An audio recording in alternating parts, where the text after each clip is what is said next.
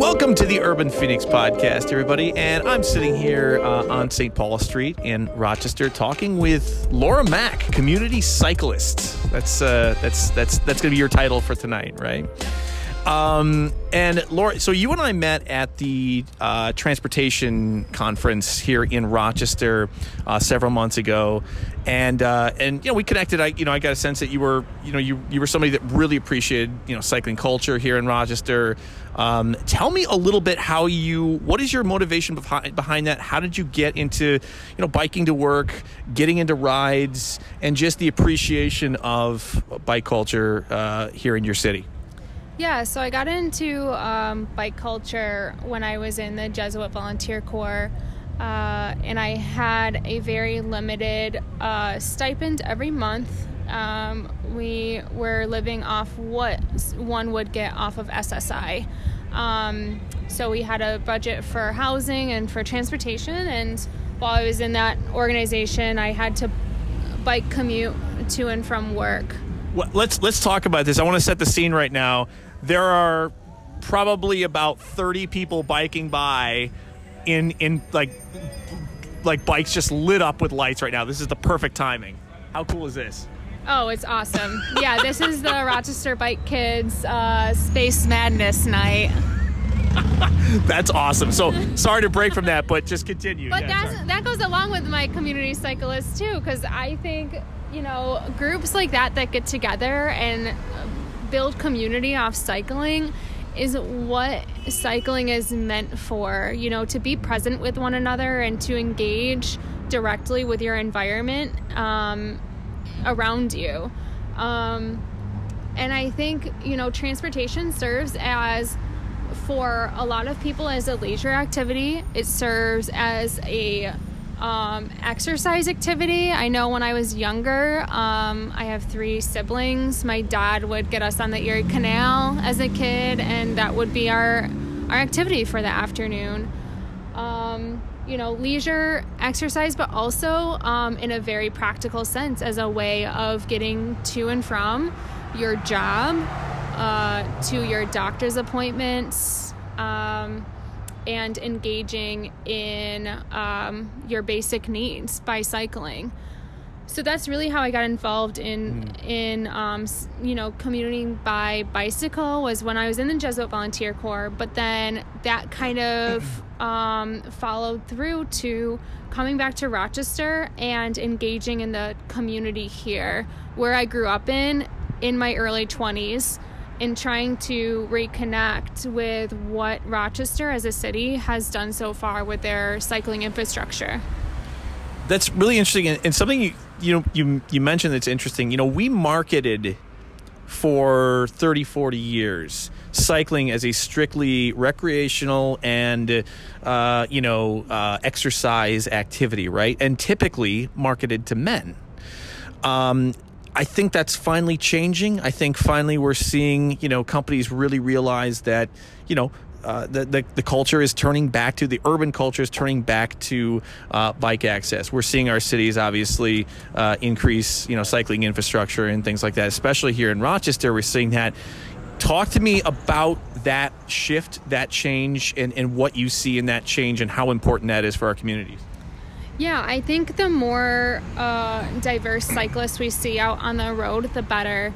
Um, so obviously, I'm a woman cyclist. I identify as a woman, um, and I enjoy cycling on my own. But also, I like the community cycling factor because it puts me in a group of people um, that are different. There's a variety, but it also might engage me to go to places that I might not feel comfortable going on my own. Um, and that's why I like group rides is because it connects me to a wider community, but also makes me feel a little bit more safe and secure. Mm. Um, not to say that I don't already on my own, because I'm a very I I am a very strong, empowered woman, and I don't mind cycling on my own, but it's also really nice to be a part of a cycling community and to get together with a group of folks that enjoy it as much as I do. That's fantastic. We're going to take a real quick break here. Uh, we'll be right back with Laura Mack. We'll talk about uh, more about community cycling.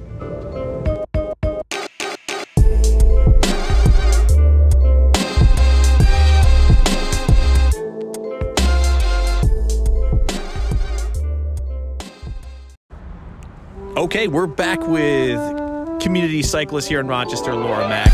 Um, you know, Laura, th- there's always kind of been this thing you, you mentioned, you know, being a uh, you know a woman cyclist.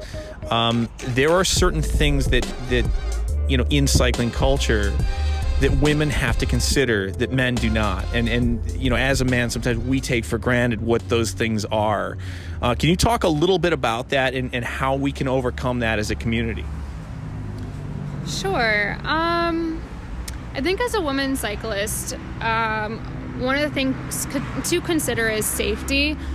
Um, but as I've talked with more um, women and men in the cycling community, um, safety is always a factor everywhere. I mean, car culture is very violent towards cyclists. Um, I've had many run ins. Um, even people like walking in the middle of the street who might pull out a knife on you. Like I heard one of those stories. Um, So safety is definitely a factor.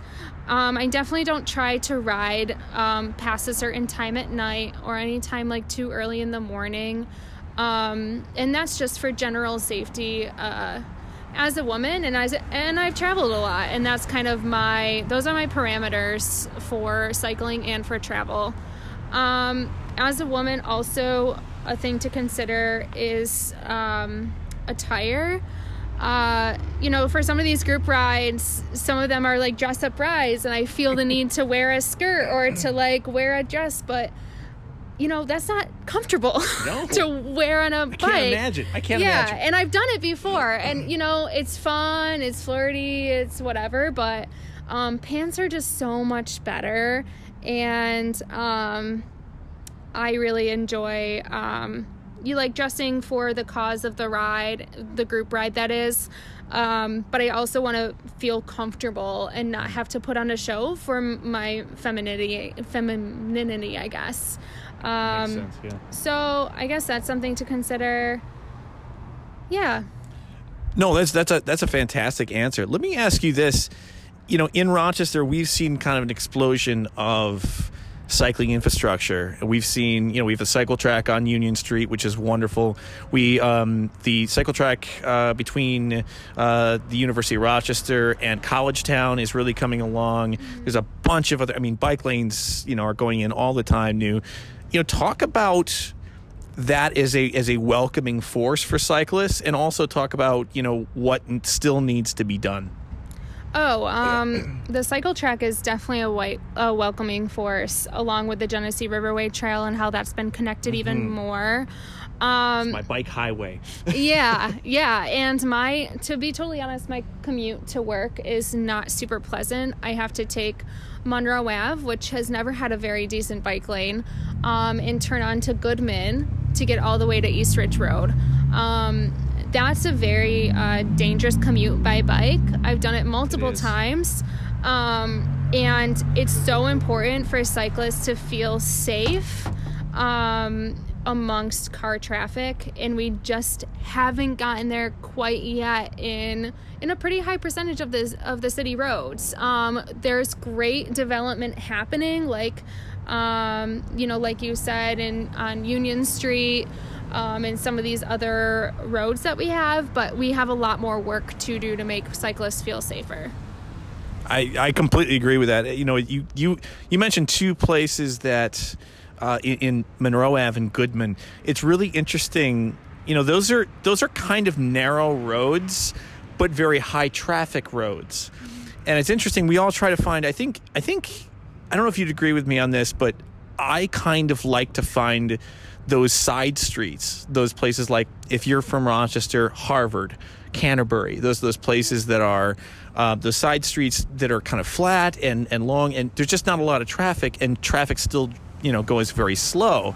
The problem is when you get to these kind of narrow streets that are heavily trafficked and it, you can feel I, you know kind of talk to this i'm sure you feel the same way you can feel the frustration of the drivers behind you if they can't get around you for a certain amount of time. As much as maybe there's sharrows on the road, or as much as you know we want to say we're prioritizing bikes on the road, drivers are not okay with that, and and and we can feel that pressure, and that pressure. I mean, I, I don't know about you. It physically actually makes me hot. Like I get I get hotter. Like I can feel that person behind me looking to do something stupid, running me over. I can feel the the anger building in them. Um, you know, so you know, talk to me about that that that piece of it is is I guess you know looking for that that kind of off the beaten path street that maybe parallels the main street and also kind of the the the driver mentality you know that's just looking to get by you at all costs and save themselves 10 seconds on their on their commute Right. Well, I think the biggest thing is I wish cyclists didn't have to plan as much to feel safe. And like I have a car. it's a great point by the way Yeah, I have a car. I drive a car. Do I try to take small roads in order to get to where I need to be? I don't because it's not convenient.